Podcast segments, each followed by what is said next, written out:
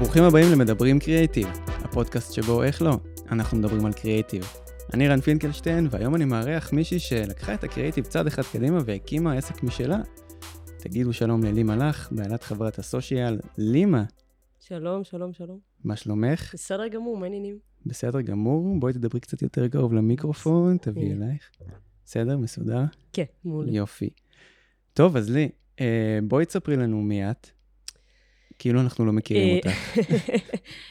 אז אני לי מלאך, אני בת שלושים וארבע, ואני בעצם התחלתי דרכי בעולם הפייסבוק. נראה לי איתך ביחד כזה, בתקופה שזה היה מגניב לכתוב בפייסבוק. אפילו קצת לפני סטטוסים מצייצים, שזה הייתה פלטפורמה קצת אחרת, פלטפורמה קצת יותר סושיאלית, נקרא לזה במרכאות. כן, עם הרבה יותר חשיפה. הרבה יותר חשיפה, ואנשים באמת השתמשו בה כמו שהם משתמשים היום בטיקטוק לדעתי, כאיזשהו פורקן יצירתי, קצת אינטרטיימנט כאילו, ואני התחלתי לכתוב שם. ממש כאילו לא ציפיתי שזה יגיע לאנשהו, אבל לאט לאט באמת התחיל להיות יותר ויותר תגובות, ואנשים שהחליטו לעקוב אחרי מה שאני כותבת, וזה התחיל לגדול יותר ויותר, וככה בעצם נכנסתי לכל עולם הסושיאל הזה, וזהו, זה, זה היה הבסיס כזה. זאת אומרת, לא למדת כלום, לא היה לך איזשהו כזה רקע קריאטיבי בשום דבר בבית ספר? אני אגיד לך את האמת, בוא נגיד שלימודים זה לא הצד החזק שלי יותר מדי, אני כן התחלתי תואר בתקשורת ופרשתי מאוד מאוד מהר, כי הבנתי שזה פשוט לא, לא בשביל אנשים כמוני, אני לא בן אדם שיכול לשבת וללמוד, וסיפור מצחיק, איך הגעתי לעבודה הראשונה שלי בתחום, קודם כל קיבלתי לא כמעט כל משרד אפשרי שאתה יכול לחשוב עליו, באמת, אפילו לא, לא נתנו לי לעשות קופי טסטים אפילו, וואו. כן, ואז אה, ג'ניה קיפנס, אה, שבזמנו גם היה קצת כותב כזה בפייסבוק ובטוויטר, אה, סיפר לי שהוא עובד במשרד פרסום, וסידר לי ככה רעיון, וממש עזר לי להתקבל, וזה כאילו היה המשרד הראשון שנתן לי בכלל את האפשרות אה, לעבור בדלת. אה, לאיזה תפקיד זה היה? הייתי מנהלת אה, עמודים, ממש כאילו ניהלתי עמודים, אה, שם גם התחילה העבודה על אם פי אם, כאילו, הייתי ממש ניהלתי את העמודים בהתחלה, אני מדברת איתך על פוסטים של מבצעים, לקניונים וכאלה, אבל uh, כל כך שמחתי שמישהו נתן לי את האופציה להיכנס, שזה לא עניין אותי בכלל, כאילו, על מה אני כותבת ומה אני אמורה לעשות. סתם כאילו, שתבין מאיפה הגעתי, עבדתי במוקד הבטחה לפני זה, זה חמש שנים. כן, הכי כאילו, uh, מסלול לסבית, uh, הייתי בנדבק, ואז מוקד הבטחה כזה, הייתי חייבת לסמן וי uh, על הכל. וממש חיפשתי את הדרך להיכנס לעולם הזה, אז ברגע שהוא נתן לי את ה... פתח לי את הדלת, באמת היית יכול לתת לי לכתוב על בתי הלוויות, גם הייתי אה, קופצת על זה, אה, וזהו, וככה התחלתי. ומשם, בכל זאת הייתה איזושהי דרך עד, עד לעסק שפתחת? כן, אה, עבדתי שם הרבה, עבדתי שם איזה חמש שנים, הייתי בתחילה מנהלת סושיאל, ואז לאט לאט התקדמתי, ונהייתי מנהלת תוכן, ואז מנהלת המחלקה, ואז אחרי שעזבתי שם, עברתי להיות מנהלת קריאיטיב במשרד אחר, ומה שקרה זה, זה היה כזה, כזה ממש בתחילת הקורונה, וזה היה פעם ראשונה שבת הזוג שלי, אז היום אשתי כבר, זה פעם ראשונה שהיא נחשפה לאיך נראה היום יום שלי בעבודה. ובאמת, אחרי שבועיים בבית, היא אמרה לי, תקשיבי, או שאת מקבלת דום לב, או שאת עוצרת את הדבר הזה ויוצאת לעצמאות או משהו לנשום. ולא כי היה בעיה במשרד שעבדתי בו, כן? זה פשוט כאילו שגרת, כאילו שגרת עבודה של עולם הפרסום. ויצאתי לעצמאות, נראה לי אני בין היחידים בעולם שיצאו לעצמאות באמצע הקורונה. פשוט התפטרתי ויצאתי לעצמאות. אני חייבת להגיד שהתחלתי את העצמאות, הייתי בגישה של אני לא חוזרת למשרד פרסום בחיים, ואמרתי, אני פשוט אכתוב תוכן, אני אהיה פרילנסרית, וכאילו אני צריכה רגע מנוחה מה... מהתופת. כן. והייתי באמת עצמאית, הייתי פרילנסרית, עבדתי עם כמה משרדים, כמה לקוחות, ומה שקרה זה, זה שפשוט מנהלי שיווק ומנהלות שיווק שהכירו אותי, ושמעו שיצאתי לעצמאות, אמרו לי, בואי תנהלי לנו את הסושיאל. וזה התחיל מלקוח אחד, ואז שתיים ושלוש, ולאט לאט זה התחיל יותר ויותר לגדול, ואז הבנתי שאין לי ברירה, אני צריכה לחזור לעולם משרדי הפרסום, וזהו, וככה חזרתי, וככה לימה ככה נבנתה לאט לאט. זאת אומרת, התחילת בתור פרילנסרית, ניהלת קצת עמודים, וזה כן. צריך להיות עסק? כן, ממש ממש ככה, ממש ככה. של כמה עובדים אתם היום כבר? היום אנחנו, אה, נראה לי שלוש עשרה עובדים, משהו כזה. וואו. כן, כן, היה קפיצה ממש ממש מהירה, אה, ואני חושבת שמה שתרם לזה, אה, קודם כל אני אגיד שתהליך הגיוס היה אחד הדברים הכי קשים שחוויתי, כי זה היה תהליך גיוס שהיה צריך להיות אה, מאוד מאוד מהר, כי גדלנו מאוד מאוד מהר, ומצד שני אני... אני בן אדם סופר פדנטי בעבודה, כאילו כמה שאני כזה אה, גופי ושטויות וזה, בעבודה אני בן אדם אחר לגמרי, והיה לי מאוד מאוד קשה לשחרר כאילו מעמודים שאני ניהלתי, ולהעביר אותם לאנשים אחרים, אה, אבל אני חושבת שצריכתי לגייס צוות אה, באמת מהמוכשרים בארץ כאילו, כל אחד אה, היה ממש כאילו בול בפוני למה שהיינו צריכים,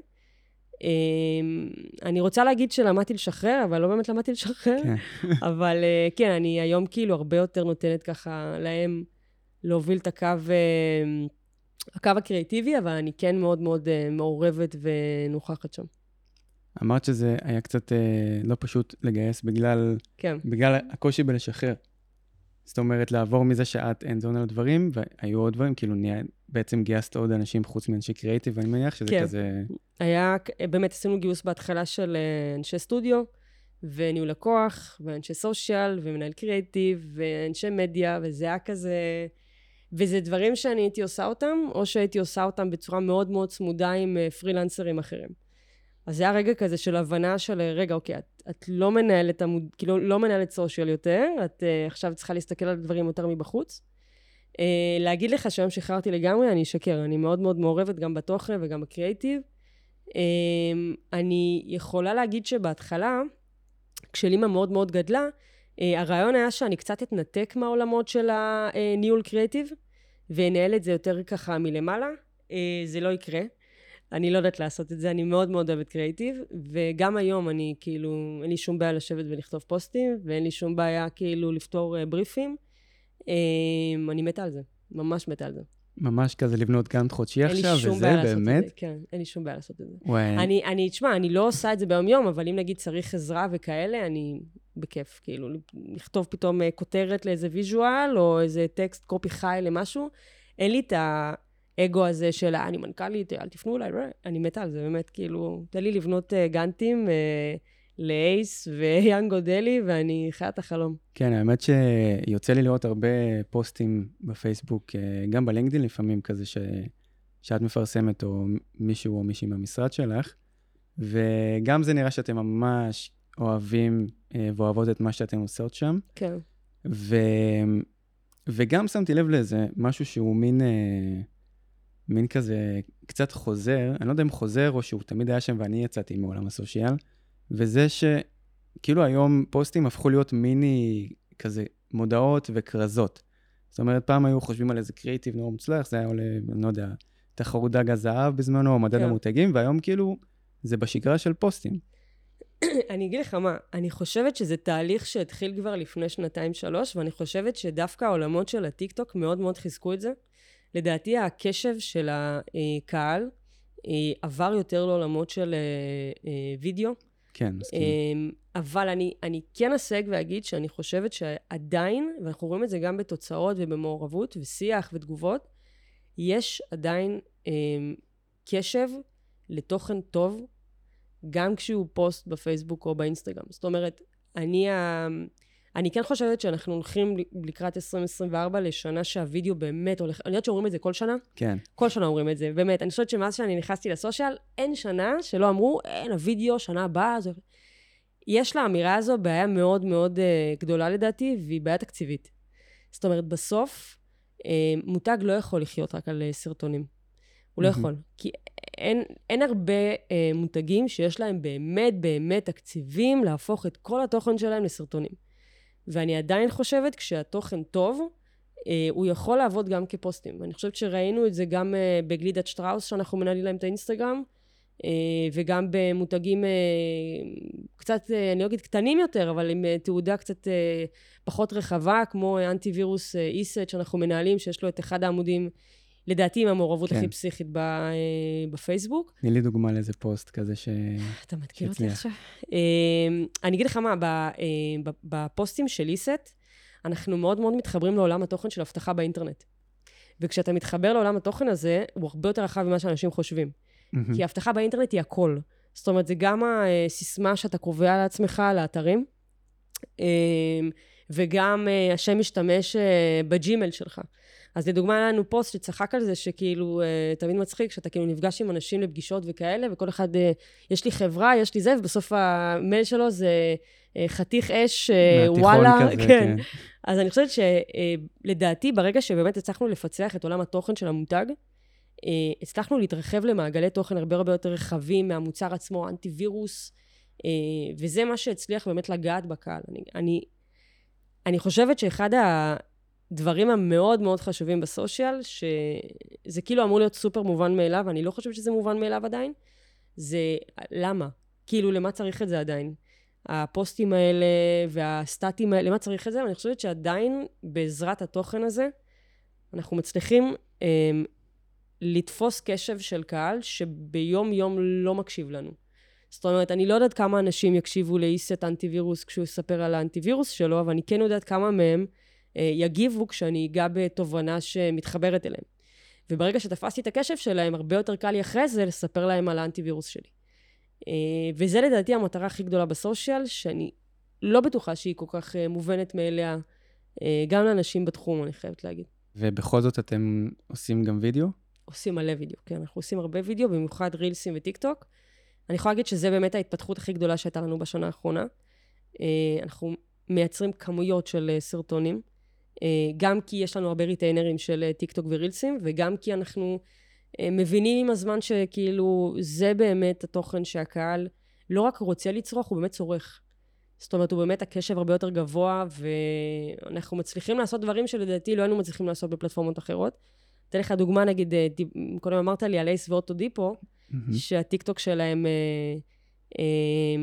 מתפוצץ, וזה לא מובן מאליו לדעתי.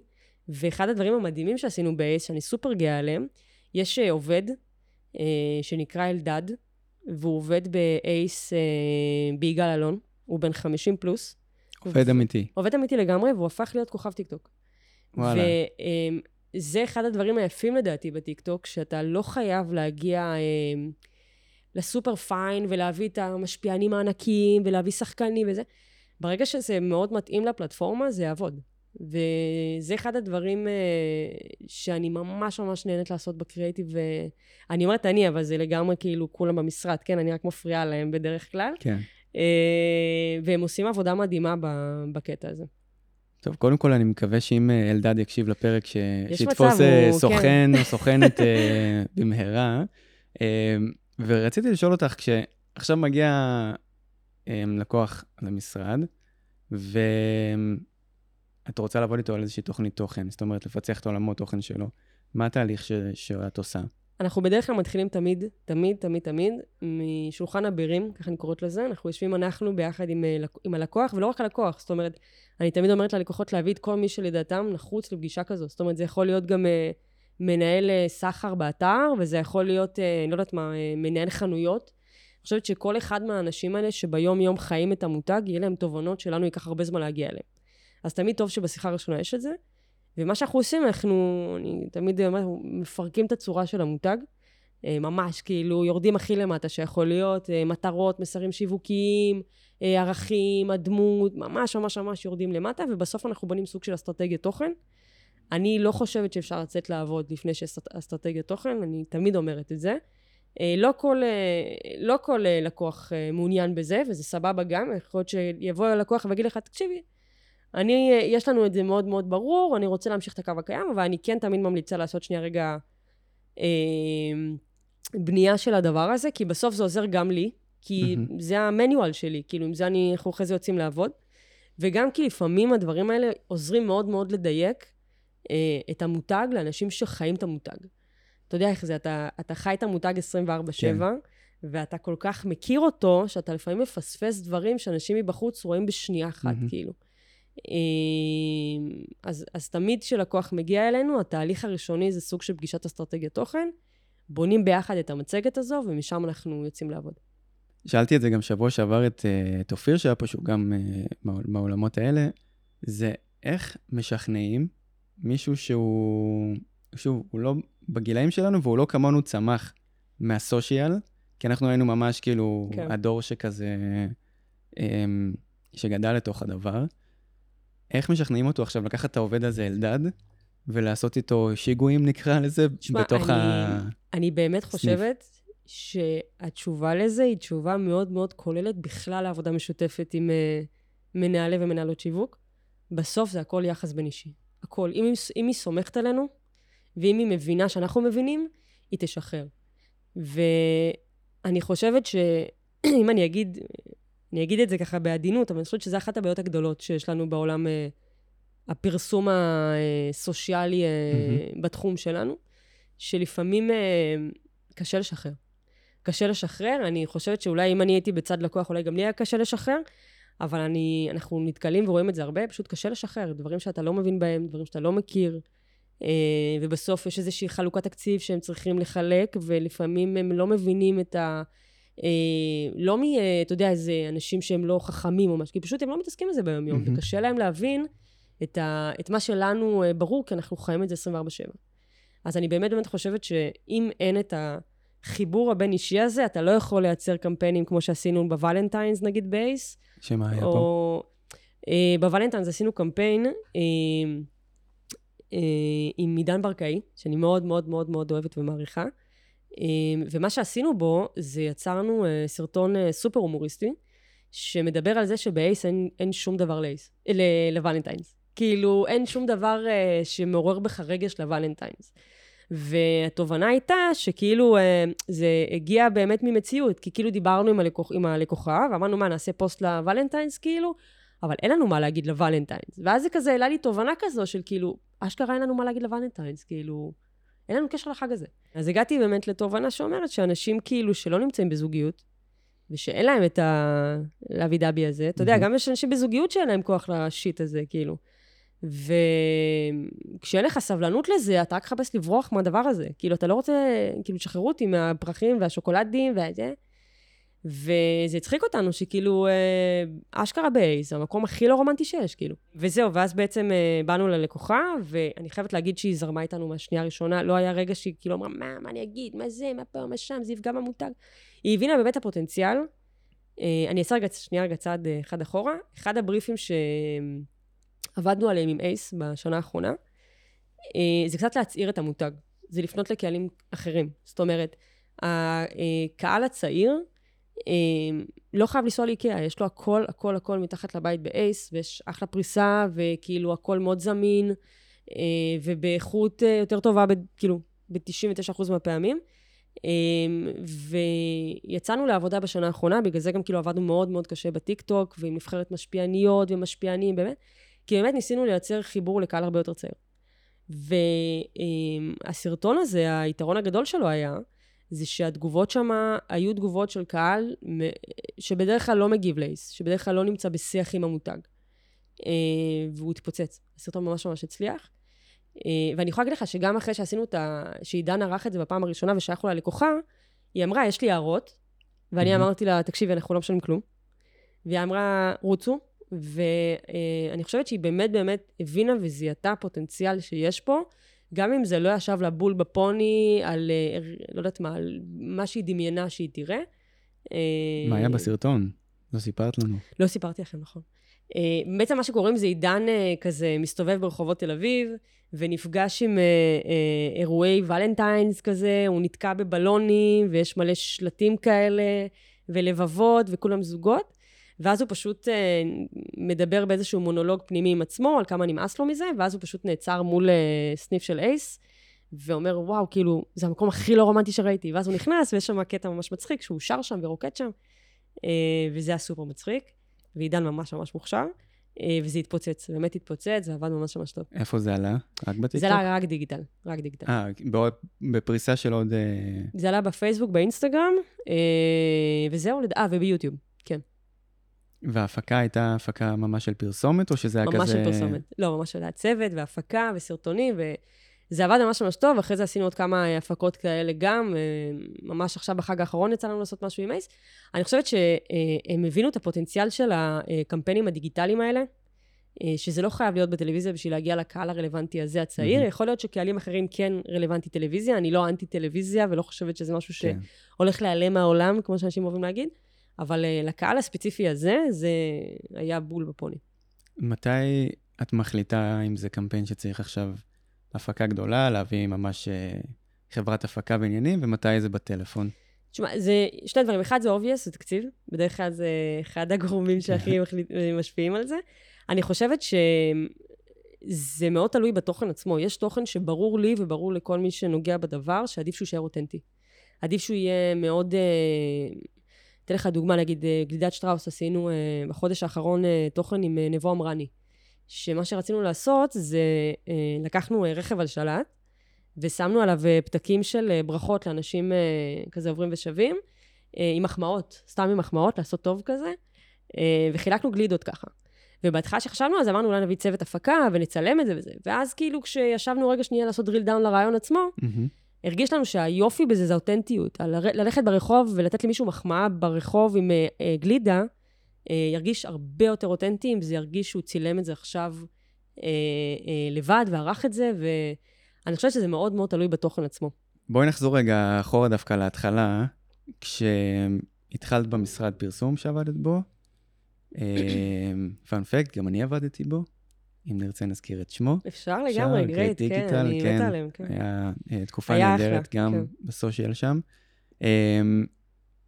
בימים הראשונים, את יושבת על הכיסא מול המחשב, ומה, איך את מרגישה? תקשיב, בשבוע הראשון שהגעתי למשרד, היה, תקשיב, הייתי כל כך כאילו שוקיסטית ברמות, אני באמת חושב שאני עד עכשיו, כאילו עד נקודת זמן, עבדתי בחדר בקרה עם מירס, כאילו כל השיחות שלי היו כזה, שיחות של תגיע מהר, יש הזקות באיזה מחסן וזה, ופתאום אתה מגיע לשם, וכולם כזה, אה, תעלה לי את הפריסה והמדיה, מאתיים אלף שקל, שלוש מאות אלף שקל, אני כזה, מה, דפק, לאיפה הגעתי? ובשבוע הראשון עלה איזה קמפיין ממש ממש גדול, ואני לא אשכח את זה, אפילו נראה לי כתבתי על זה פעם, שכאילו נשארנו איזה שבוע שלם, כאילו כל יום עד איזה אחת עשרה שתים עשרה בלילה, אבל הזמינו לנו פיצות. ואני כל פעם חזרתי הביתה, כאילו, כאילו, פאק, הזמינו לי פיצה לעבודה, יואו, איזה מגניב. ואני זוכרת שאפילו, כאילו, בערב הראשון... לפעמים יש מונית גם אחריים, כזה, אני מנסה ממוחר, זה בכלל. בזמנו גרתי בפתח תקווה, אז הייתי באה עם רכב. ואז אני זוכרת שבפעם הראשונה שעבדתי כזה עד מאוחר, אני באמת יצאתי באיזה אחת עשרה מהמשרד, שבוע ראשון, והזמינו לנו פיצות, ואז יצרתי ודיברתי עם איזו חברה בטלפון, וזוכרת שאמרתי לה, כאילו, וואי, תקשיב, לא איזה מגניב, כאילו, וכאילו, אחת עשרה בערב, אני באוטו ב-אחת עשרה בערב לפתח תקווה, ואני אומרת לה כזה, יואו, לא איזה מגניב, הזמינו לנו פיצות למשרד, והיה פיצות, ועכשיו אתה יודע, אתה מסתכל על זה אחורה, ואתה אומר, כאילו, לא קול. לא, משהו לא היה תקין בשגרת עבודה. אני חייבת להגיד שאני מרגישה שהיום זה כבר לא ככה כל כך. אולי במשרדים יותר מסורתיים, אני לא חושבת שזה נשאר הדבר הזה, אבל כן הייתי סופר שוקיסטית. שוב, לא למדתי, הגעתי לשם ולא כל כך למדתי איך עושים את זה, כאילו כל העולם הזה של תובנות וקונספטים, חשיבה קונספטואלית. גם לא קורס קופי, לא כלום? עשיתי קורס קופי אחרי שהתחלתי לעבוד שם. התחלתי לעבוד שם, נראה לי, זה חודשיים שלוש, ואז נרשמתי לקורס קופי, שהברסתי מחצי ממנו, כי לא הייתי מסוגלת לשבת. אז כאילו לא... שוב, היה קורס מדהים ומעולים, אני גם אזכיר את השם שלהם, לא אכפת לך, קוראים להם... בשמחה, פתח, בטח. קופי ווייז, אני בא לפרגן בכלל, אני אגיד שכן, אני כמעט ולא הגעתי, כי באמת אני לא מסוגלת. זה לא הם אשמים, זה אני אשמה בהכל. אבל זה לא שהגעתי עם כלים מסוימים, אני חושבת שכן הייתי בסביבה מאוד תומכת, מאוד תומכת, וכן... עזרו לי להבין קצת יותר מה אני אמורה לעשות. אני כן חושבת שהכתיבה בפייסבוק לפני, קצת עזרה לי אולי לא בכתיבה השיווקית, אבל בכן מאוד מאוד להבין את הפלטפורמה, ולהבין מה יעבוד ומה פחות יעבוד. אני חושבת שזה היתרון שהיה לי, שאולי לא היה לאנשים שהגיעו עם לימודים ותארים וכאלה. אז היה לי, היה לי סופר שוקיסטי בהתחלה, אבל הייתי בסביבה מאוד מאוד תומכת, ומאוד עזרו לי ככה, להבין מה קורה סביבי. אז איך הבנת מה זה בעצם קריאייטיב שהוא לא רק סושיאל, נגיד? אני חושבת שעם הזמן נתנו לי לגעת ביותר דברים מעבר לסושיאל, וזה קצת כזה הרחיב לי את ה... אני אגיד לך את האמת, אני כאילו מגיל מאוד קטן, כאילו מגיל מאוד קטן, ביום שהתחלתי לכתוב, ידעתי ש... כן, כיתה א', ידעתי שיש לי את זה. באמת, אני יודעת שזה כזה מתנסה וזה, אבל ידעתי שאני יודעת לכתוב. לא, זה לא שאני הייתי באיזו סביבה כזאת, אתה יודע שאני ידעתי בכלל מה זה קופי רייטינג, ומה זה משרדי פרסום, אז כאילו אני בראש שלי ידעתי כתיבה, אולי עיתון, אולי איזה, לא יודעת, לכתוב ספר או משהו, בכלל לא חשבתי לכיוון הזה. אז גם כשהגעתי למשרד פרסום, לא כל כך ידעתי מה יש שם. כאילו, את הסושיאל הכרתי, והבנתי, אוקיי, סושיאל אני יכולה לכתוב, ופתאום, אתה יודע, זה מתרחב, אתה צריך להביא קונספט, שזה כאילו שונה לגמרי מחשיבה לסושיאל, תסריטים, ולאט לאט כאילו למדתי שם תוך כדי ניס, ניסיון כאילו בשטח, איזה עוד עולמות כתיבה יש בעולם הזה שנקרא קריאייטיב. אז אני כזה קצת עשיתי את הדרך ההפוכה נראה לי, כאילו למדתי... ויצא לך לעשות דברים לטלוויזיה גם, לכתוב תסריטים וכאלה? יצא לי, אבל ממש בקטנה. ממש בקטנה, אני אגיד את האמת, ממש בקטנה. אני, אני חייב להגיד שלא חיפשתי את זה גם, כן. אף פעם. כאילו, אני זוכרת שגם כשיצאתי מגרייט, קיבלתי כמה הצעות להגיע למשרדים, לא משרדי, לא משרדי דיגיטל סושיאל במהות שלהם, זה פחות עניין אותי. אני מאוד אוהב את העולם הזה של הסושיאל, אז לא חיפשתי את זה יותר מדי, האמת, לגעת בעולמות האלה. קופץ רגע, שוב, חזרתי לימינו, שדיברת קודם על בנייה של אסטרטגיה תוכן. אתם יודעים ממש כאילו עם איזשהו פלנינג מסוים, או עושים איזה מחקרים? אני יכולה להגיד לך שבדרך כלל עד היום, זה מגיע מהלקוח, העניין הזה של המחקרים והכל. אנחנו בדרך כלל בונים אסטרטגיה תוכן שהיא יותר מיועדת לסושיאל. עכשיו, שאתה עושה את זה יותר מיועד לסושיאל, אז יש משהו מאחורי זה. בדרך כלל, לא תמיד, אבל בדרך כלל. יש איזה קונספט גדול מהאופליין, או משהו שהוא גדול יותר. אז אנחנו פשוט יודעים להביא את זה לידי ביטוי בעולמות הסושיאל. בעולמות שאין את זה, אנחנו עושים את החשיבה האסטרטגית, את החשיבה של מאחורי הקלעים. זה משהו שאני מאוד אוהבת לעשות, ובדרך כלל אני גם מעורבת מאוד מאוד מאוד בתהליך הזה, חלק מהתהליכים אפילו אני עשיתי אותם. זה משהו שמבחינתי הוא קריטי גם בשבילנו כמשרד, בשביל להתחיל לעבוד עם הלקוח. אז זה לא משהו כזה שאני מנס, אתה יודע, מחפפת בו כדי ל... להגיד ללקוח, הנה, עשינו לך תהליך. כן. בסוף לדעתי זה אפילו משרת אותי יותר מאשר זה משרת את הלקוח, התהליך הזה. אז בגלל זה זה סופר חשוב, ואני מאוד משתדלת להיות סופר מעורבת בדברים האלה. כן, האמת ש... שזה שלב מאוד כיפי, כי זה גם השלב שכזה נכנסים הרבה לטיקטוק, וכזה, כן. אני, אני בודק... כן, אני עובדת. כן, אני עובדת. לגמרי. כן. תספרי לי על איזה קמפיין שאת ממש כזה גאה שהיית חלק ממנו. אני חייבת להגיד שהקמפיין שעשינו בוולנטיינס לאייס, זה קמפיין שאני ממש ממש גאה שעשינו אותו, אני חושבת שהוא עבד בצורה מדהימה בדיגיטל, הוא דיבר בול בפוני לקהל, ועוד קמפיין, אה, שהוא ממש מלפני מאתיים שנה בערך, אה, שהיה לי חלק בו, אה, הוא התחיל מרעיון לפוסט שכתבתי לגולדסטאר, ואני חושבת שבתוך המשרד, הבינו את הפוטנציאל, את הפוטנציאל, את הפוטנציאל של התובנה שהיה לו, ופיתחנו את זה לקמפיין גדול יותר. רז מסינג בזמנו היה מנהל הקריאיטיב בגרייט, והוא נתן לי בעיטה בתחת, כאילו הוא באמת אחד האנשים שהכי למדתי ממנו בתחום הזה, והוא ראה את, הוא ראה את התוכן הזה, ואמר, תקשיבי, כאילו, יש פה משהו גדול יותר. זה היה סדרת סרטונים, שעשינו לגולדסטאר, mm-hmm. שתקשרנו בהם אה, מדי כדורגל לכדורגל שכונה. כשהסיפור היה, אה, זה יצא מתובנה אמיתית, אה, לא יודעת אם אתם יודעים שאני מאוד לסבית, אז אני הייתי אה, משחקת הרבה כדורגל בשכונה, ועלתה לי תובנה כזו שבכדורגל בשכונה לכל אחד יש כינוי. כזה, יש את זה שאין לו אוויר, mm-hmm. יש את זה שאני יודעת מה בועט על אוטומט, יש שוער עולה, אז עשינו סט מדהים לכדורגל שכונה עם, עם הכינויים nice. מאחורה. וזה עבד מטורף ברמה שעד היום אנשים כאילו מבקשים ממני את החולצה הזו. כאילו זה הסיפור. Wow.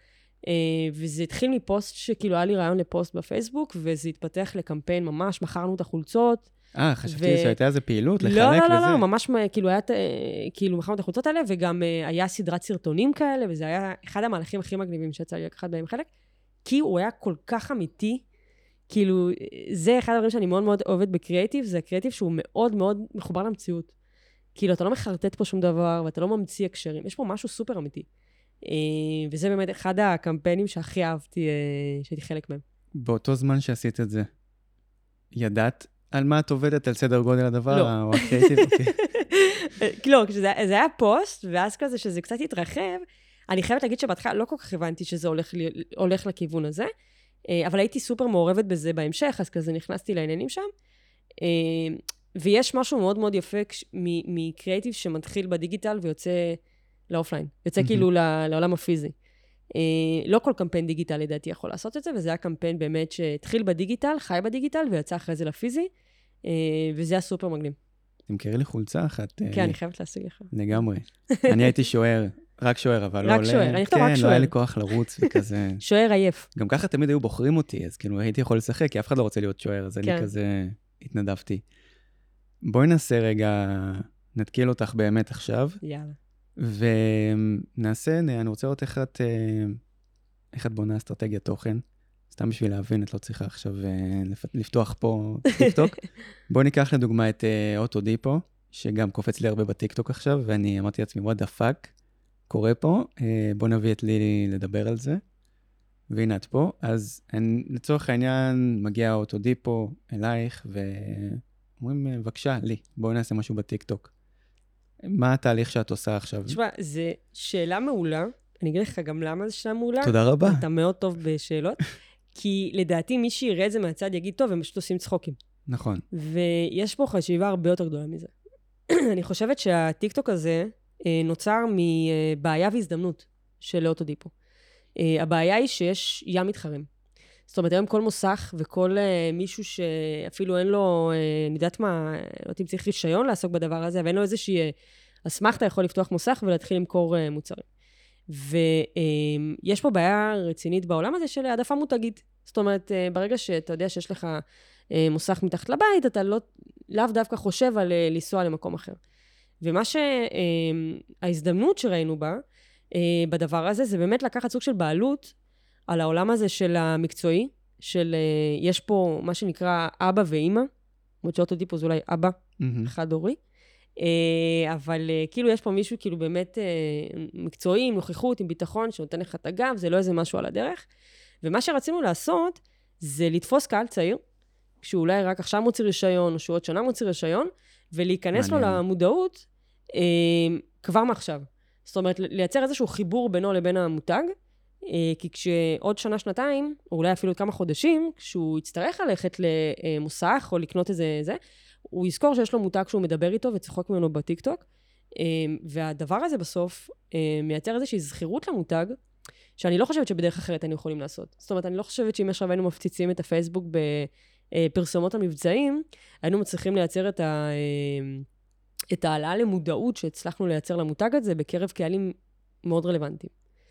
אז זה כאילו היה חשיבה מאחורי הדבר הזה, למה בכלל אוטו דיפו צריכים טיקטוק, ולמה הוא הומוריסטי, ולא עכשיו, אני יודעת מה, מסביר איך להחליף גלגלים וכאלה.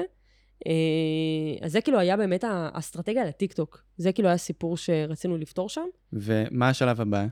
כאילו את בעצמך, כמו שאמרתי קודם, כזה מסתכלת קצת טיקטוק, עניינים, לראות מה עושים בעולם. האמת שהיה לנו מנהל סושיאל סופר מוכשר, שקוראים לו אדיר עמידי, שהוא ניהל את המותג, ואני חושבת שמה שעשינו, אני וישבנו והבנו רגע שנייה לאיזה כיוונים אנחנו הולכים בעולם הזה.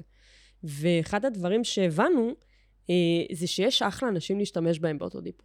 זה חבר'ה שאתה מגיע לא, אה, לאוטו דיפו, אתה גם ככה מסתחבק איתם וצוחק איתם, ויש לך פתאום איזה רגע שנייה עשר דקות להעביר איתם, ואתה מגלה שיש שם אנשים שאתה יכול... אה, לעבוד איתם, מה שנקרא. והחלטנו לייצר את התוכן שם איתם ביחד. רוב האנשים שאתם רואים, שאתם תראו בעמוד, זה עובדים של אוטו דיפו. כאילו אין שם משפיענים ויוצרי תוכן או משחקנים, זה עובדים של אוטו דיפו. ופשוט רצינו גם לייצר מודעות למה יש באוטו דיפו, מה אפשר לעשות באוטו דיפו, מה אנחנו מציעים. ובכל הדבר הזה מאוד מאוד שילבנו בטרנדים, בהומור, בדברים מהיום-יום של העובדים שם. בעצם, מה שנקרא, פתחנו את העולם הזה לקהל שלא יודעת אם הוא היה מגיע לראות את העולם של אוטו דיפו, הם לא הטיקטוק. וזה כאילו היה כיוון שאליו הגענו כדי להגיע לתוכן הזה. ויש איזה סרטון שהצליח במיוחד? יש מלא סרטון שהצליחו במיוחד, זה צריך להיכנס לראות, כי יש שם דברים מבריקים. הבנתי, את שולחת אותנו שנעלה עוד צפיות. ו... בשלב הזה, רגע של הבניית אסטרטגיה, או בכללי, כשיש עכשיו לקוח חדש, איזושהי הכנה מראש שאת עושה מבחינת הקריאיטיב, אני רוצה רגע לדעת. מה זאת אומרת בכלל? כאילו, אם את נכנסת לטיקטוקים בחול, בארץ, כאילו מנסה להבין מה עוד אנשים עשו בתחום הזה? אני אגיד לך בכללי שאני כאילו מאוד, אני ולדעתי כאילו, זה קטע אצלנו גם במשרד, אנחנו מאוד מאוד לוקחים השראה מטיקטוק, אבל אני חייבת להגיד שזה לא לקחת השראה בקטע של קריאייטיבים דומים ולעשות קריאייטיב, יש שם עולם תובנות מדהים. מאוד. מדהים, מדהים, מדהים. זה אחד הדברים לדעתי, שהדור הזה הרבה יותר חד מאיתנו. אני חושב שהם אפילו לא יודעים כמה. נכון, וזה מה שיפה בהם, הם, הם לא מתאמצים לעשות את זה. אני כאילו רואה גם היום את החבר'ה שעובדים במשרד, שהם יותר צעירים ממני, הם הרבה יותר חדים ממה שאני הייתי בגיל שלהם. הרבה יותר חדים, הרבה. ואני חושבת שהפלטפורמה הזו גורמת להם כל הזמן לחפש עוד יצירתיות, עוד לחדש, עוד לחשוב, וזה לא רק ההוצאה לפועל צריכה להתחדש, זה גם התובנות שהם נוגעים בהם צריכים להתחדש. וזה כאילו הדבר לדעתי שמייצר לנו השראה הכי גדולה. זה לראות אנשים רגילים כמוני כמוך, מדברים על החיים שלהם ועל דברים שמפריעים להם, מעניינים אותם. אני נגיד לאו דווקא נכנסת לעמודי מותגים, כמעט ולא נכנסת לעמודי מותגים האמת, ויותר מחפשת עולמות תוכן שקשורים למותג, ורואה מה אנשים עושים. ואני יכולה להגיד לך שיש לא מעט תובנות שאנחנו לוקחים, mm-hmm. והופכים אותם לקמפיינים שמתאימים לנו. כי העולם תובנות שם הוא מטורף, כאילו. כן, לגמרי. ועוד, אצלם זה כזה צריך לצאת, לצלם, לערוך. אנחנו היינו כותבים על זה כן. כמה דברים ופשוט כן. מעלים, לוחצים אנטר. זה, זה, זה, זה כאילו מטורף, כי אני גם, אתה יודע, אתה, אתה רואה את הכמות תוכן שהם מייצרים, זה, זה לא נורמלי. זה פשוט לא נורמלי, כאילו איך הראש להם עובד. זה, זה פשוט לקנה בהם. יש איזה מותגים בעולם, או בכללי, אנשים שאת עוקבת אחרים? וואי, יש עמוד, עמוד טיקטוק של החברת תעופה, בדוק אני... ריינר. ריינר, כן. אני כאילו, אני לא יודעת מה, איך להתמודד עם זה. אני לא יודעת כאילו... אני, מה שמעניין אותי זה לא המשרד... איזה כיף, פשוט כיף. אבל אגיד לך מה, מה שמעניין אותי זה לא החברה שעושה את זה, זה המנהל שיווק. נכון. אותו, איתו בא לי לדבר. כן. כאילו, איזה ביצים יש לבן אדם הזה, או לבת אדם הזו, שהיא אשכרה הפכה את כל החסרונות של המותג שלה לתוכן. כן. זה, זה מטורף פשוט, מטורף. הייתי עושים עבודה מדהימה. זה לדעתי מותג שפיצח את הטיקטוק בצורה הכי טובה שראיתי. כן, אני מסכים איתך, עוקב. ישר איך שאמרת חברת תעופה, כן, זה, כן. זה תוך שנייה הדליק את זה, וזה גם מה שאמרתי לך קודם, שאני יותר מלחשוב מה יהיה קריאיטיב בטיקטוק, זה להצליח לשכנע את ה... כן. את ה-head of שיושב שם, ו... או יושבת וצריך שמה, כאילו... תשמע, לא, לא נייפה את זה, כן. בסדר? זה קשה. זה קשה, נכון. זה הרבה שיחות, זה הרבה תסכול גם מהצד שלנו. אני, אני שוב, אני לא באה ואומרת, אתם לא מבינים כלום, תקשיבו לנו. אני חושבת שגם בצד השני יש אנשים שרואים את הדברים בצורה קצת שונה מאיתנו, מסתכלים על דברים שונה מאיתנו, מסתכלים על תקציבים ושפה של מותג וערכים של מותג. כן, הרבה אחריות. הרבה אחריות, נכון, אבל אני תמיד אומרת, מנסה להגיד, שבסושיאל חייבים לדעת לשחרר את העניבה. כאילו, אתה לא יכול... ואתה גם לא רוצה לדבר אה, כמו שאתה מדבר במקומות אחרים. אני חושבת שהבעיה, אני לא יודעת אם זה בעיה, אתה יודע, יכול להיות שזה אולי, אני רואה את זה כבעיה וזה לא בעיה, וככה צריך להתנהל, אבל אני לא חושבת שמותג חייב, אה, אולי זה קצת מסוכן שאני אומרת את זה, אבל אני לא יודעת אם, אם מותג חייב, חייב, by the book, לעבוד לפי הספר מותג, לפי הערכים אחד לאחד, בכל הפלטפורמות. אני חושבת שכשאתה מגיע לדבר בפלטפורמה, שהיא הרבה יותר לוס, והרבה יותר בגובה העיניים, והרבה יותר אותנטית, אתה בסדר, גם אם לא תיגע ותסמן, אתה יודע, תעשה צ'ק mm-hmm. על כל הערכים, וכל איתך. הסיפור, וכל השפה, ולפעמים קצת קשה להבין את זה למנהלי שיווק, הם מאוד מאוד מחפשים שזה יסמן וי בכל התבניות שלהם, רגע, אבל איך זה מתחבר לסיפור, איך זה מתחבר לערכים, כן. או שלוקחים את הפרסומת הרגילה, פשוט מעלים אותה הזיז ולא... כן, שזה כאילו... גם בשביל לסמן עוד במדיה. שוב, אני חושבת שיכול להיות שזה גם מגיע קצת עומס, יכול להיות שזה מגיע מלחץ, יכול להיות שזה מגיע ממיליון דברים אחרים. הגישה הזו של לסמן וי אה, על דברים, בשביל להגיד, הנה, העליתי לטיקטוק, הנה, עשיתי. אני חושבת שזה משהו שאנחנו... אולי זה, אתה יודע, אולי זה באחריות שלנו לנסות להעביר... לאנשי השיווק שלא חיים את זה עשרים וארבע שבע, את ההבנה שזה בסדר גמור לשחרר את העניבה. באמת, זה בסדר, לא יקרה כלום במותג שלכם, אם טיפה תשחררו את העניבה בפלטפורמות האלה. אני לא אומרת בכל פלטפורמה, אבל כן בפלטפורמות שזה, שזה סבבה להתנהג ככה שם. כן, זה משפט הפרק, לשחרר את העניבה. לשחרר את העניבה, כן. צריך לקעקע את זה. כן, כן, כן. אמרתי את זה, נראה לי מאתיים וחמישים פעם בשבועיים האחרונים. עכשיו, אוקיי, עשינו את הטיקטוק, איזה כיף, כולם מאושרים, יש הרבה צפיות, עניינים, ויש לפעמים ציפייה מהלקוח או הלקוחה שיהיו איזשהן תוצאות? זאת אומרת, לא יודע, קליק לאנשהו, משהו מעבר לחשיפה? ככה, בשוטף בדרך כלל, רוב התכנים שאנחנו עושים הם לא תכנים של אמרות. זאת אומרת, אין, אנחנו באמת עושים תוכן. כמעט בכל המותגים, בגלידת שטראוס ובריבר, אייס, אפילו אייס ואוטו דיפו, פרימור, אל ג'י, כמעט טויוטה, כמעט כל הלקוחות שאנחנו עושים איתם תוכן שוטף בטיקטוק, אין שם יותר מדי דרישה להמרות, כי אני חושבת שיש הבנה אצל המנהלי שיווק, שזה שוטף, לא קמפיינים, שוטף. המטרה היא לא המרות, היא יותר מה שנקרא העלה על הטופ אוף מיינד. awareness. כן, awareness, נכון? awareness למותג ולסיפור שלו. בקמפיינים, אנחנו כן נשים לזה יותר לב. אני אגיד לך את האמת, אני, מה שאני מסתכלת בדרך כלל בטיקטוק, שאותי מסקרן, זה צפיות. זאת אומרת, חמישים אחוז, שבעים וחמישה אחוז, מאה אחוז, כדי להביא רגע שנייה איפה איבדנו את הקהל בשביל לשפר לאבא. ואני מאוד מאוד אוהבת לראות שיתופים ושמירות. אני חושבת שזה מעורבות הרבה יותר גבוהה מתגובות. לגמרי, כן. הרבה יותר, הרבה יותר גבוהה. וזה נגיד משהו שהתחיל באינסטגרם, ואנשים לא הבינו את זה. הם היו שולחים כאילו, כמעט כולם, שולחים סיכומי סוף חודש, כמה לייקים, כמה מעורבות, והנתון הכי קריטי כאילו בדבר הזה, לא, לא שמים אליו לב בכלל. שזה שמירת פוסט, כי תחשוב מה זה אומר, זה אומר שבן אדם שמר את הפוסט הזה, כי הוא עניין אותו ואמר, טוב, אני, אני רוצה עוד פעם, עוד פעם לחוות את הדבר הזה, כן. עוד פעם לראות את זה. כשזה קופץ אצלי בטיקטוק המטומטם והאישי שלי, אז אני כזה, וואו, איזה כיף, כאילו, בן אדם אחד כן. שאמר, וזה ממש... כן, כן, כן, אני חושבת שזה משהו שלא מספיק שמים אליו תשומת לב, וגם השיתופים, כי אתה, זה מעורבות סופר גבוהה לדעתי, שאתה רוצה לשתף מישהו במה שראית, אז זה כאילו הדברים שאני אישית מסתכלת עליהם יותר בדבר הזה. כתבת לפני, אני לא זוכר כמה זמן, איזה פוסט בלינקדין. בטח איזה שטות. לא, לא, ממש לא.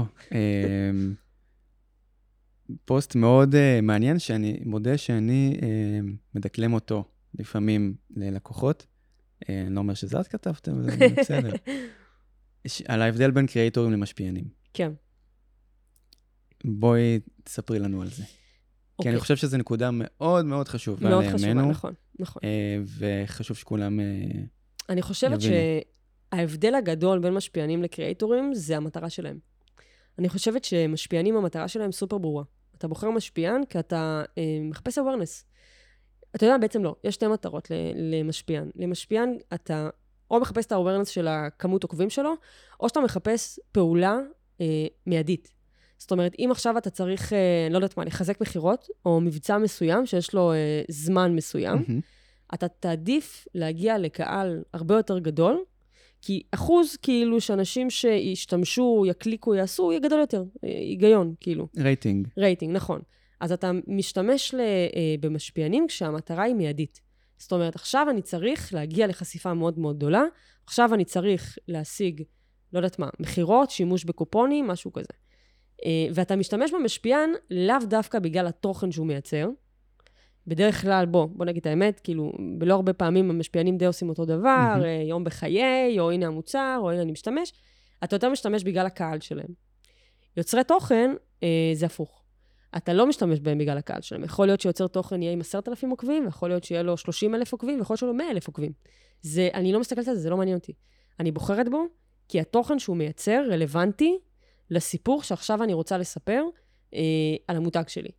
דוגמה, אם עכשיו אני רוצה אה, לייצר, אה, נגיד, סתם אני עכשיו עולה לי, אה, סתם, נגיד בגלידת שטראוס, עשינו אה, פעילות לגלידת אה, חד קרן, אה, ורצינו להתחבר ליוצרים ולחבר את הגלידה לכל אחד לעולם תוכן שלו.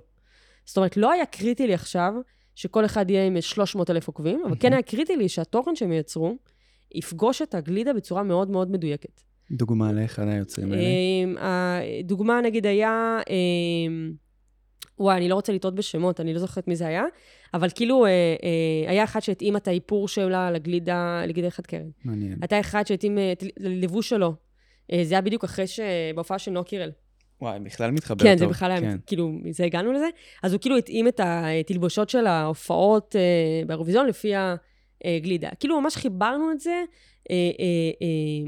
לאלמנטים של הגלידה, הצבע שלה, הנראות שלה, הטעם שלה, וזה נגיד באמת תוכן שיותר חשוב לי, לבחור את היוצרי תוכן לפי התוכן שלהם, ולא כי יש להם עכשיו ארבע מאות אלף עוקבים. אז את לא אומרת שזה טוב יותר או זה טוב יותר. לא, לא, ממש לא. אני חושבת שבעולם מושלם, אם היה לי עכשיו תקציב אינסופי, זה חייב לעבוד ביחד. כן. זה חייב לעבוד ביחד. אני חושבת שבכלל, עבודה נכונה של מותגים, בסושיאל תמיד חייב לעבוד, awareness וקונטנט. כאילו, אתה יודע, לעשות כאילו תוכן... יצירת תוכן. יצירת תוכן. awareness, אמרות ויצירת תוכן. אני יכולה להגיד שגם במותגים שאנחנו עובדים איתם, יש שילוב של הדברים. כאילו, אני לא באה ואומרת, רק תוכן צריך רק... זה לא נכון שיווקית. זה לא נכון. מותג, ואני הבן אדם שהכי מגיע מעולמות התוכן, ואני אגיד את זה, מותג לא יכול לחיות רק על תוכן. הוא לא יכול. הוא צריך בסוף לקצור את הדבר הזה, ולהפוך את זה לכסף אמיתי. ולדעתי, התמעיל הנכון זה לשלב ביניהם. כמובן שלא כל המותגים יכולים תקציבית לשלב ביניהם, אז עושים איזושהי חלוקה לפי המטרה של הבריף, כאילו, באותו רגע. זה כאילו התפיסה שלי על הדבר הזה. מאיפה את לוקחת השראה? אוקיי, דיברנו קודם על טיקטוק. כן.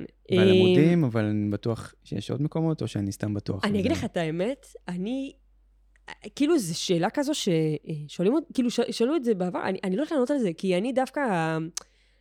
הדברים כאילו...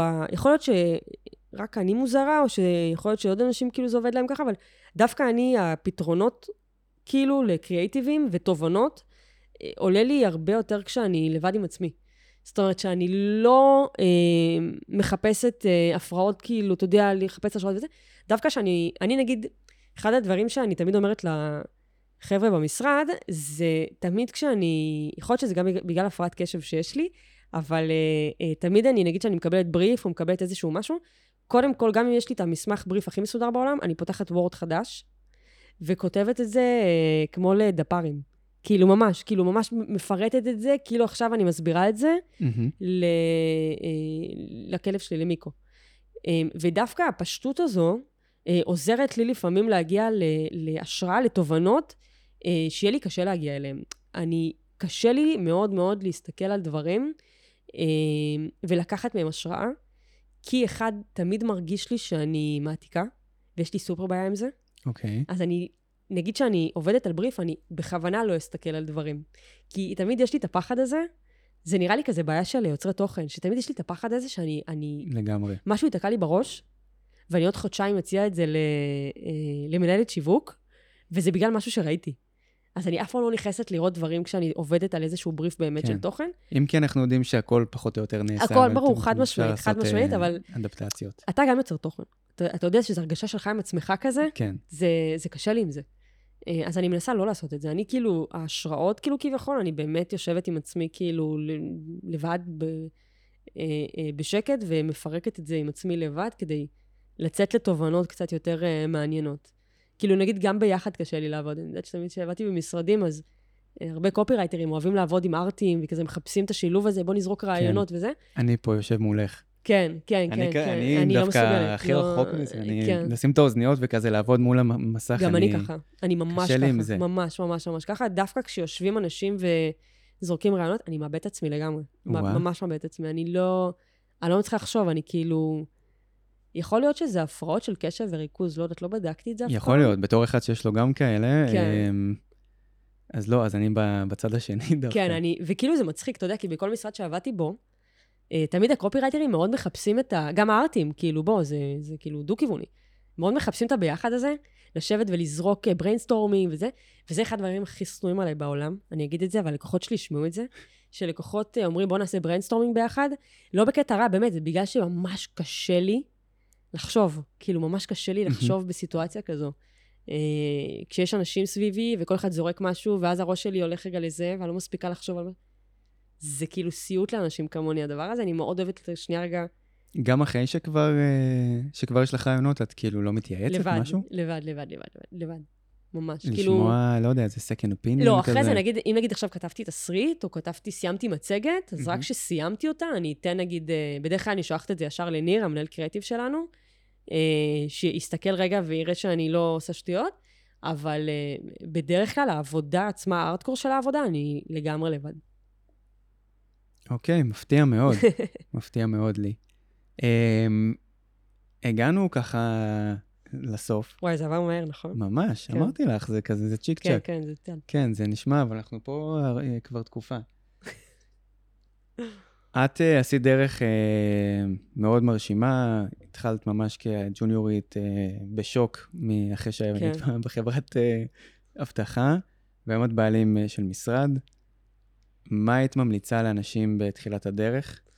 Uh, שזו הדרך להגיד, uh, תני טיפים. כן. קצת יותר יפה. קודם כל, תבדקו שאין לכם עוד כישרונות. כאילו, אל תלכו ישר לעולם הזה, חכו, אולי יש לכם עוד כישרונות שאתם יכולים לפתח. אם החלטתם שבכל מקרה אתם רוצים להיכנס לעולם הפרסום, אני חושבת, אני לא יודעת אם זה טיפ, אבל זה משהו שלדעתי כאילו חייבים להבין אותו, חייבים לאהוב את זה. חייבים לאהוב את זה, זו עבודה שואבת ברמות, לא בקטע רע אני אומרת, זה בקטע שאתה לא יכול היום, לא, אני לא יכולה להיכנס להתקלח ולנתק את המחשבות שלי מבריפים, אני לא יכולה לשבת עם אשתי לארוחת ערב ולנתק את הראש שלי מבריפים. אני, זה מצחיק, אני, נגיד הסרטון של הוולנטיינס, הפתרון לבריף עלה לי כשעשיתי סיבוב עם הכלב שלי. כאילו, זה פשוט כל הזמן איתך. אני תמיד כאילו צוחקת שאני לא, אני מסוכן לי לנסוע באיילון, כי הראש שלי כל הזמן על, ה, השלטים. על השלטים. אתה פשוט חי את זה עשרים וארבע שבע. כאילו, אני יכולה לספר לך שנגיד, וואי, אם אשתי תשמע את זה, תהרוג אותי, אבל נגיד, היינו בתאילנד לפני כמה זמן, וזה פעם שנה שהייתי בתאילנד, אני לא עשיתי דיול אחרי צבא, ו... כשהייתי בתאילנד, אז כזה, כל הזמן כזה, זה היה כזה, יואו, איזה כיף כזה, להתנתק מהעבודה, ובתכלס, כאילו, אני לא, אני לא אכלתי, כאילו, זה כבר היה, הייתי, כאילו, הייתי, הייתי רוצה עכשיו לפתור בריף, כאילו, תן לי עכשיו בריף לפתור אותו רגע שנייה, ל, ל, להוריד רגע את ה, את ה, את הקריז הזה כן. שיש לי, אבל באמת, כאילו, אם אתם רוצים להיכנס לעולם הזה, קחו בחשבון שאתם יכולים לחיות את העולם הזה. זאת אומרת, אין להיכנס לעולם הקריאיטיב, ולהגיד אני עובד משמונה עד חמש, ואני הולך לחיים הפרטיים שלי. זה לא קיים, זה פשוט, לדעתי אין דבר כזה, אתה לא יכול להתנתק מזה. כל דבר שאתה רואה בטלוויזיה, וכל דבר שאתה שומע, וכל דבר שאתה רואה, ישר מלא לך תובנות, וישר מלא לך רעיונות. אני רוצה רגע לחדד את זה, כדי שלא ישתמע שכזה, את נגד work-life balance כזה. לא, לא, ממש ממש לא, וואי, ממש לא. אני יכולה להגיד לך שהכי להפך בעולם, כאילו, תשאל כל מי שעובד אצלי במשרד, אני לא מסתכלת על שעות, זה לא מעניין אותי בכלל, כאילו, אני תמיד אומרת להם, כאילו, נגיד, סתם, שוכחים לי בבוקר, אני מאחר, וזה, זה לא מעניין אותי בכלל, כאילו, אם עבודה נעשית. אני הכי בעד זה, גם כי הגעתי מהעולם הזה, ואמרתי לך בהתחלה, אני שהגעתי, יצאתי עם עולם הפרסום, ואמרתי, כאילו, אני לא יכולה יותר, אבל אני לא מדברת על זה אפילו בקטע של עבודה. אני מדברת על זה בקטע של יצירתיות. אתה פשוט לא יכול לנתק את הראש שלך מהיצירתיות בדבר הזה. וזה כאילו למה אמרתי שחייבים מאוד מאוד לאהוב את זה. כי יש משהו אצל אנשים שהם יצירתיים, ואוהבי תוכן, שהם נשאבים לעולם הזה לא בקטע רע, אלא בקטע טוב. כן. כי אתה פשוט כל היום חושב תוכן, ואני כאילו, זה האושר שלי, כאילו אני נהנית מזה. וכשבריף לא נפטר זה כאילו... כן, ממש ככה, ממש ככה, ממש ככה. זה מנוגד לגמרי כאילו ל... work-life balance, שאני סופר כאילו חושבת שזה דבר קריטי וחשוב. וזה היה לך תמיד, לפני שגם היית בעלת עסק משל עצמך. כן. בעלת עסק. כן, כן, לגמרי. לגמרי, לגמרי. אני גם אגיד לך יותר מזה, אני חושבת שה-work-life balance מאוד תורם לזה גם. זאת אומרת, ביום, ברגע שהם חיים חיים נורמליים, ויש להם את החיים אחרי העבודה, דווקא החיים אחרי העבודה האלה, שאתה כאילו שנייה במקום שלך וברגע שלך, הרבה פתרונות לדברים מגיעים מהמקומות האלה. שאתה נמצא פתאום לא בלחץ של ה... של העבודה והדבר הזה, קל לך הרבה יותר, כאילו, פתאום שתובנות יקפצו לך לראש, אני יכולה להגיד על עצמי שזה קורה לי המון, כאילו המון, דווקא כשאני בבית, ואני ב... לא חושבת עבודה ולא עובדת, הרבה פתרונות תוכן קופצים לי לראש, כי אתה פשוט ביום-יום שלך, חווה דברים ועושה דברים, ועולים לך מלא תובנות. נכון. אז אני חושבת שזה כאילו התמכרות, אבל טובה. כאילו, אם אתה אוהב את זה, כל היום לחשוב וליצור תוכן, זה חלום, כאילו, לדעתי. אני לא יכול שלא להסכים ולסיים עם זה. את מגייסת בימים אלה, אם מישהו מעוניין? האמת שעכשיו סיימנו גיוס, אבל אני תמיד אוהבת לקבל, כאילו גם אם יש ג'וניורים ששומעים אותי, בכיף יכולים לשלוח, אנחנו גם בסבבי גיוסים. תציפו את ה-די אם בכיף. בכיף, גם בסבבי גיוסים גייסנו ג'וניורים וגייסנו חבר'ה עם ניסיון. אני, אין לי שום בעיה לקבל, כי ברגע שנפתח גיוס, זה חוסך ממני את הזמן לחפש, אז מי שרוצה לשלוח יכול בשמחה לשלוח. אוקיי. לי, תודה רבה שבאת. תודה רבה, היה ממש תענוג, ודבר מאוד מאוד מהר. לגמרי, היה כיף לגמרי. תמיד כיף לדבר על תוכן בקריאיטיב. נכון, אני מסכים איתך. האזנתם והאזנתם לעוד פרק במדברים קריאיטיב, הפודקאסט שבו איך לא, דיברנו על קריאיטיב. נתראה בפרק הבא.